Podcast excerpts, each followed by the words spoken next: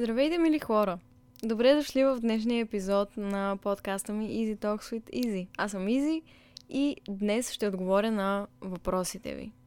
Какви въпроси? Всякакви въпроси. Записах цял епизод специално свързан с темата грижа за себе си. Ако не сте го слушали, можете да го направите. В днешния епизод ще отговоря на въпроси, които са свързани с тази тема, но не само. И ще бъде нещо като сесия за съвети. Примерно, сесия. Това звучи зле. Епизод за съвети. Но нека преди всичко да кажа, че аз не съм психолог, не съм експерт. Каквото и да споделям, където и да го споделям, това е просто моето мнение и всеки е свободен сам да прецени за себе си дали то е правилно и дали иска да се вслуша в думите ми или не. Надявам се това, което споделям да бъде полезно и да мога да отговоря на някои от въпросите ви днес. Сподели добър начин да се справим с потиснатата тъга. Как да я изразим? Всичко, което ще споделя е плод на преживяванията ми. И това, което мога да кажа преди да дам въобще какъвто и да е съвет, е, че аз непрестанно изпитвам тъга и тревожност. И това е нещо, с което се справям всеки ден. И понякога е много, много трудно да разбереш откъде идва и защо се, защо се чувстваш така, когато примерно всичко е наред. С времето научих как по-лесно да я изразявам, как да се справя с тази тъга.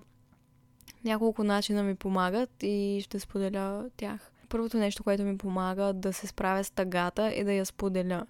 Да споделя с човек, на когото имам доверие, човек, в чието присъствие се чувствам в безопасност и се чувствам спокойна и знам, че ще ме разбере.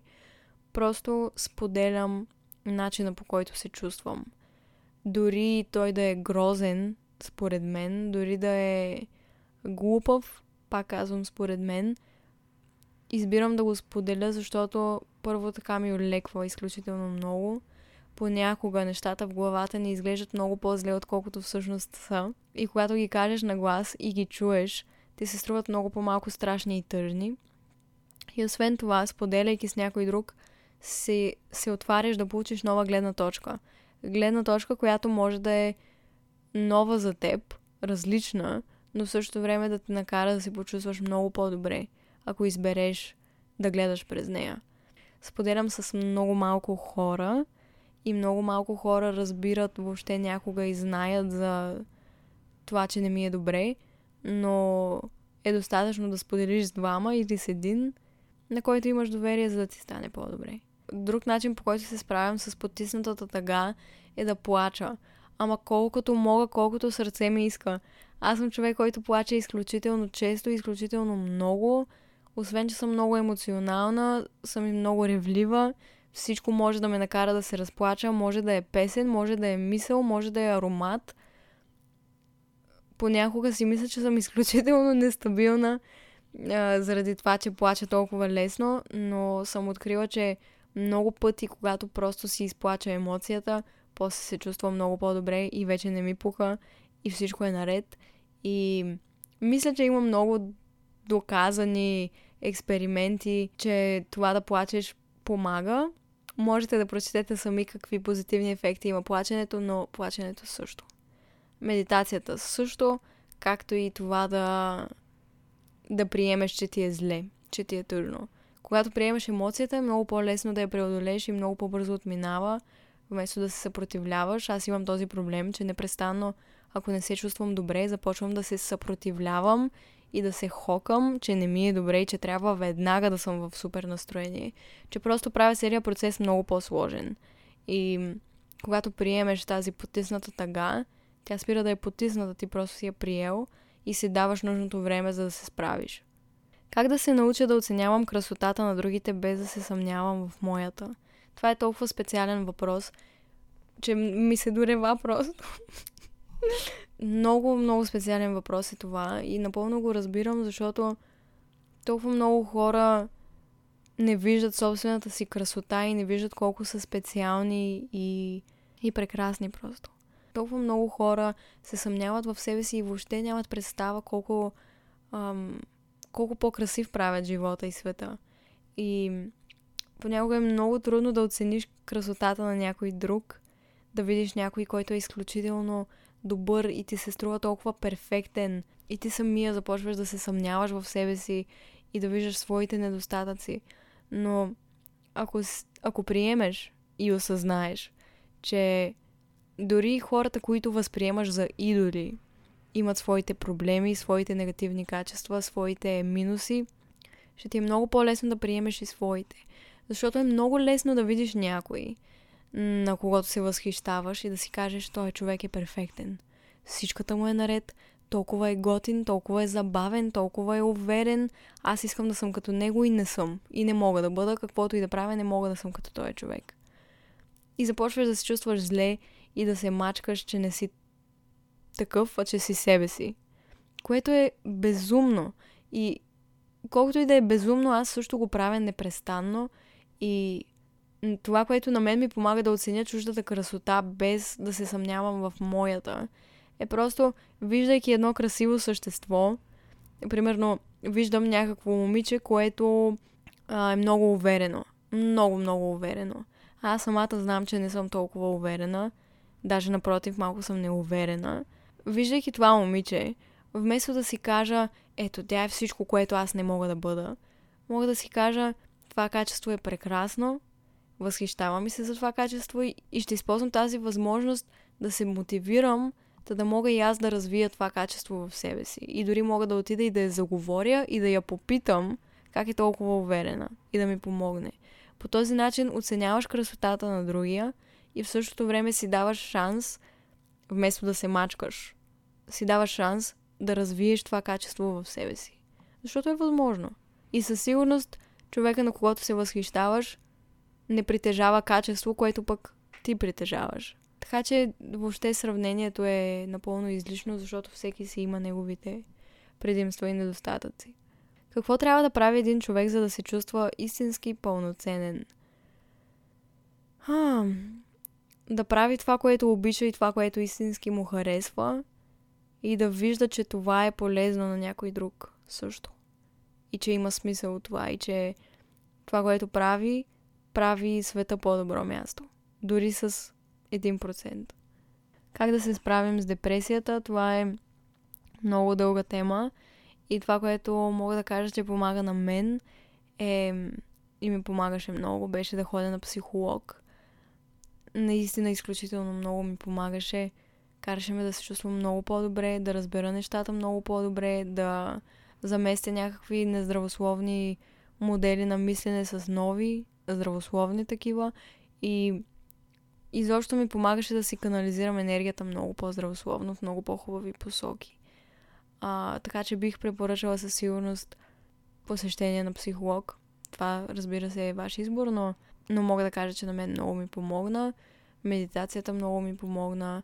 Има всякакви водени медитации за депресия, стрес, безпокойство и така нататък. А, тренировките помагат, спорта. А, в периода, в който бях много депресирана, ходих на танци и, и, прекар... и времето, което прекарвах там, ме лекуваше. Буквално ме караше да се чувствам много по-добре. Също можете да четете много книги по темата. Аз четях непрестанно. Гледах много видеа. И мисля, че всички тези неща заедно биха помогнали изключително много да се справиш с депресията. Как да премахна мислите за самоубийство?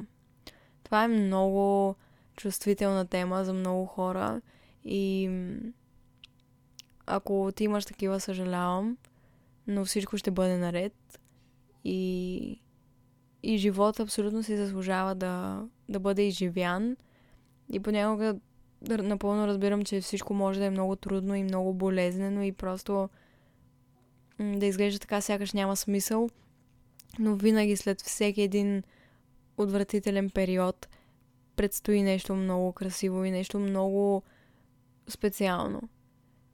Без значение колко е дълъг трудния период, ако не спираш да полагаш усилия да се грижиш за себе си и да се справяш с всеки един ден, стъпка по стъпка, накрая винаги стигаш до нещо позитивно и накрая този период винаги се преобръща и става нещо, нещо светло, нещо щастливо. Нещо, което бих препоръчала отново е психолог.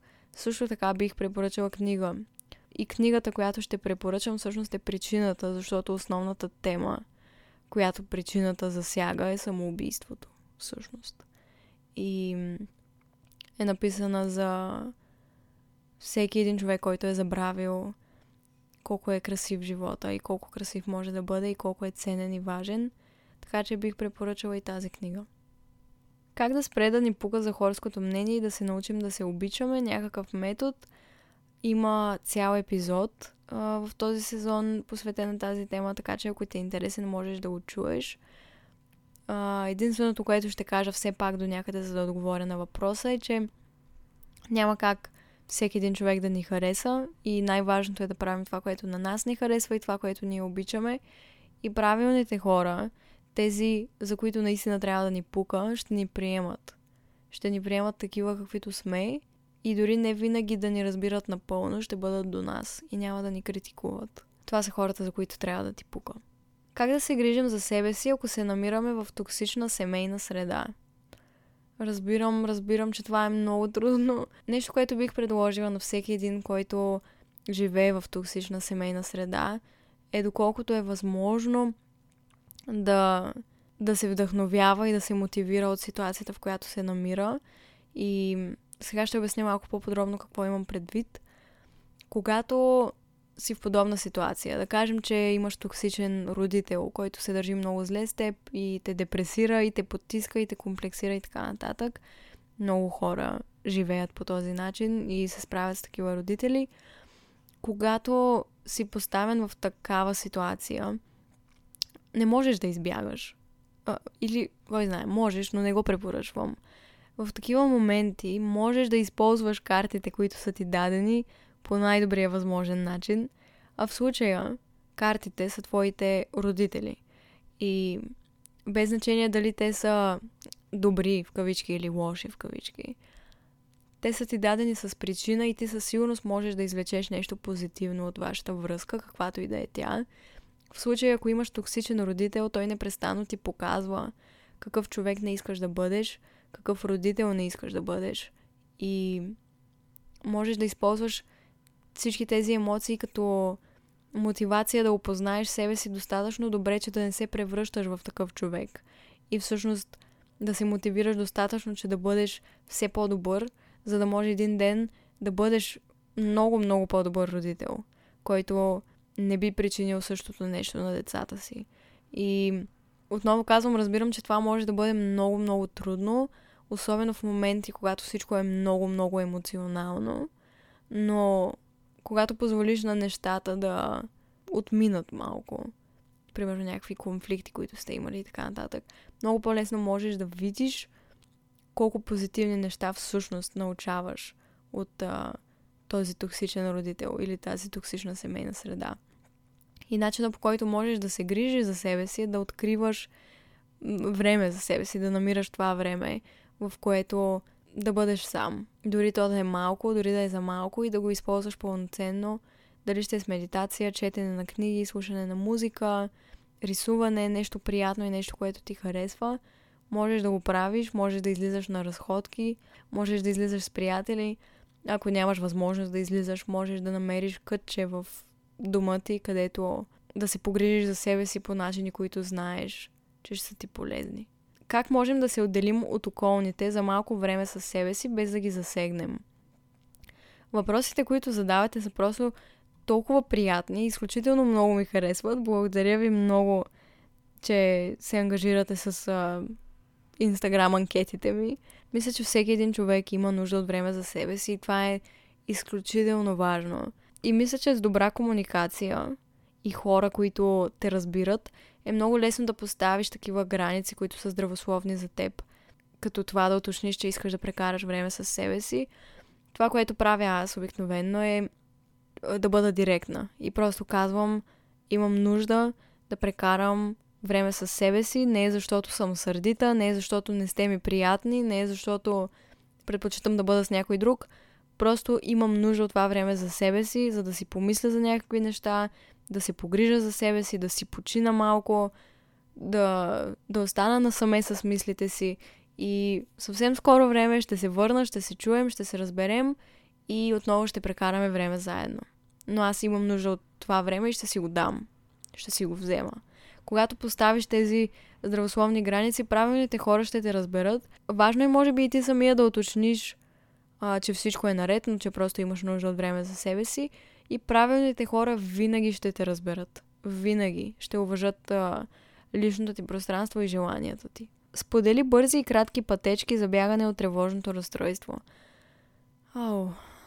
Ами през годините съм търсила много такива. Още от първи клас търся много такива. Най-много ми помага да бъда сред природата. Тревожното ми разстройство изчезва понякога, когато съм сред природата. Друго нещо, което много ми помага е да плача. Много. Това може би защото ме изморява и затова спирам толкова да се тревожа, не знам. Или просто изхъбявам емоцията, изхъбявам тревогата. А, друго нещо, което ми помага е седатив. Не знам дали имам право да го казвам това нещо в а, самия епизод. А, не промотирам лекарства. Той е хомеопатичен продукт, но просто го пия от първи клас. И, и ми помага с тревожното разстройство много. И ме успокоява. И също ми помага медитацията. Медитацията винаги много ми помага. Както и разговор с хората. Казах същите неща, които казах за депресията. Но това са бързите и кратки пътечки, за които се сещам. Забелязвам изключително много въпроси, които са свързани с а, глави в а, книгата ми Прочети когато.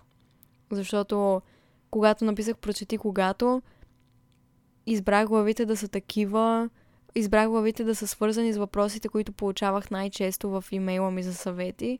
И сега отново виждам повтарящи се неща, които има в Прочети когато, така че ако я имате, а, имате интерес да я разгледате отново или да си я вземете, там мисля, че ще откриете много от а, отговорите на всички въпроси, които сте ми писали. Как да си простим, ако сме направили нещо лошо или поне през нашия поглед да е лошо? Този въпрос също е уникален и напълно разбирам болката за въпроса на това момче, защото всеки е различен, разбира се, но аз лично, ако допусна някаква грешка, дори да е минимална, години наред не мога да я оставя и не мога да спра да мисля за нея.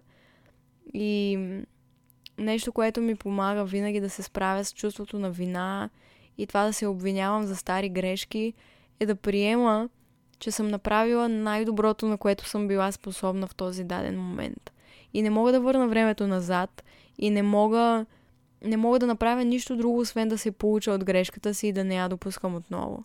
Това е всичко, което зависи от мен, а понякога седя с часове и с дни, и с седмици и понякога с месеци, за да се турмозя за някаква грешка, която съм допуснала преди години. И да се обвинявам за нея и да си мисля, че съм лош човек и така нататък. Това са много саморазрушителни механизми, които имам и мисля, че много хора също ги имат и поне забелязвам от а, всички въпроси, които получавам, но наистина е важно да си напомняме, че всички сме хора, няма перфектни хора, всеки един човек греши, всеки един човек греши и не те определя толкова грешката ти, а по-скоро това, което правиш след нея. Ако допуснеш грешка и по никакъв начин не се получиш от нея и, и я допускаш 10 пъти още, значи има някакъв проблем. Но ако допуснеш грешка и осъзнаеш, че си я допуснал и си извадиш нужните уроци, печелиш. При всички положения печелиш, защото ставаш по-добър човек.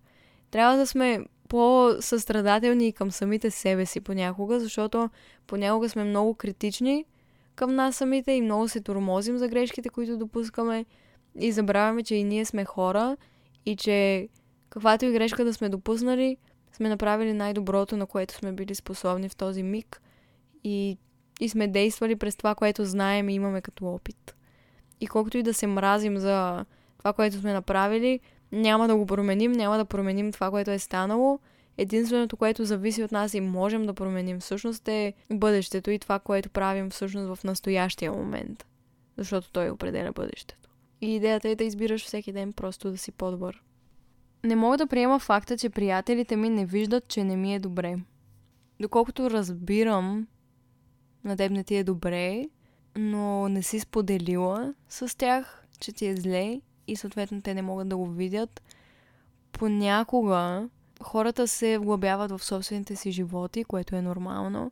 и забравят да се вгледат в живота на другите и не забелязват малки знаци, които показват, че на някой може да не му е добре. Така че ако за теб наистина е важно и ценно да знаят и имаш нужда от помощ, кажи им. А ако много си речи, че не ти е добре и не реагират по никакъв начин, отново говори с тях, но това вече звучи притеснително и не знам какво да ти кажа за това. Може би ти трябват нови приятели. не знам. Не знам, не познавам ситуацията достатъчно добре, за да кажа, но при всички положения а, трябва да запомним, че хората не винаги могат да ни четат мислите и чувствата, затова е добре да си ги комуникираме директно. Как да не ни пука колко килограма сме, макар и да ни харесва как изглеждаме. Килограмите са просто цифри. Преди много гледах колко килограма тежа. Не съм гледал колко тежа от две години, сигурно. Важното е да се харесваш в тялото си и да го обичаш такова каквото е. Всичко друго е просто някакво число на някакъв скапан кантар. И не може той да определя твоята стойност и, и теб самия изобщо. Не си позволявай просто непрестанно да гледаш тези килограми, да се вглъбяваш в тях. А щом казваш, че се харесваш и ти харесва как изглеждаш, това е единственото, което трябва да те интересува. Как да се справим с страховете си? Начинът по който аз се справям срещу моите страхове, като се изправя срещу тях, като ще дам само няколко кратки примера. Единият пример е, че се страхувах много да шофирам и изкарах книжка. Има епизоди за това, ако искате можете да го слушате. Изкарах книжка, въпреки че много се страхувах и не исках въобще да бъда шофьор. Страхувах се от автомобили, от шофиране и така нататък. И се изправих срещу страха ми и го преодолях, когато започнах да шофирам. Активно го правех. И исках някой да е до мен, за да бъда по-спокойна, но въпреки това да се изправя срещу страха. И сега карам много по-спокойно. Отново имам моменти, в които се страхувам и притеснявам, но, е много, но са много по-малко тези моменти. Преди много се страхувах от а, дълбочини, морето, океана. Започнах да се качвам на кораби, на водни а, надуваеми атракции и така нататък, на водни колелета и какво ли още не е. Вдихахме с парашут над морето, само и само за да преодолея този страх и сега ме е страх много по-малко от а, това. Ако наистина имаш огромно желание да преодолееш някакъв страх, бих казала да се изправиш срещу него. Зависи какъв е. Много е а, специфично. Може да те е страх от а, кръв, това не означава да стоиш и да гледаш кървища непрестанно. Но за подобни ситуации, като тези, които изброих, е много лесно, много добре да се изправиш срещу страха, като го преживяваш, като го правиш. Как да сме приятели с самите нас? Това е най-хубавия въпрос на света. Благодаря. благодаря много, много за този въпрос. Забелязвам, че аз съм най-големия си критик и бях най-големия си хейтър и толкова много се мачках и, и въобще не бях свой приятел. А това е най-важното нещо, защото единственото нещо, което имаш на този свят, си ти. Имаш само себе си. И ако нямаш добра връзка с себе си, нищо друго няма смисъл и нищо друго не е добро и позитивно, защото връзката с теб самия определя всяка друга в живота ти и въобще начина по който ще протича самият ти живот. И начина по който аз се старая да се сприятелявам с себе си е обикновено, примерно в ситуация, в която да кажем правя нещо тъпо, допускам някаква грешка, нещо се излагам някъде или нещо такова. Първичната ми реакция веднага е колко си смотана, супер тъпа си, ти си най-тъпото същество, толкова си грозна, толкова си глупава и така нататък. Започвам нещо да се обиждам. В този момент спираш и започваш да си говориш така, сякаш си наистина най-добрият си приятел. Все едно е някой друг. Все едно е човек, който много обичаш. Примерно гаджето ти или най-добрата ти приятелка или майка ти. Ти няма да ги обиждаш, ако те допуснат тая грешка, нали? Ще, ще бъдеш състрадателен, търпелив, ще, ще си до тях, ще им кажеш, че всичко е наред и ще продължиш напред. И ако започнеш да се държиш по същия начин с себе си, започваш да изграждаш нова връзка с себе си.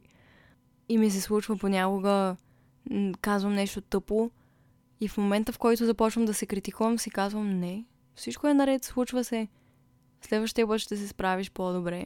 Изговарям го и ми минава и всичко е наред. И така спираш и да имаш нужда от, от другите непрестанно. Защото, ставаш, защото си ставаш самодостатъчен. Защото си даваш нужната любов, даваш си нужното разбиране и търпение и, и просто си държиш добре със себе си. Можеш да разчиташ на себе си, което е важно, много, много важно. Цялото това нещо се научава, може би, с много повторения и много пъти трябва внимателно да наблюдаваш как си говориш, какви са мислите ти за теб самия и ако изникне някаква токсична и негативна мисъл, да я спреш, да я разгледаш и да я обърнеш, да я трансформираш в нещо позитивно, нещо, което би казал на любим човек. И така много по-лесно започваш да се окоръжаваш и да си помагаш и да започваш да виждаш приятел в себе си и една любов и подкрепа. Така имаш чувство на увереност и, и каквото и да стане, знаеш, че всичко ще е наред накрая. Та така, така, мили приятели.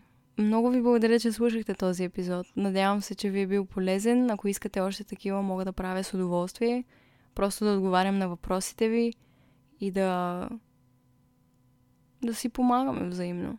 Много ви обичам, пожелавам ви прекрасен ден или прекрасна вечер и не забравяйте колко сте прекрасни.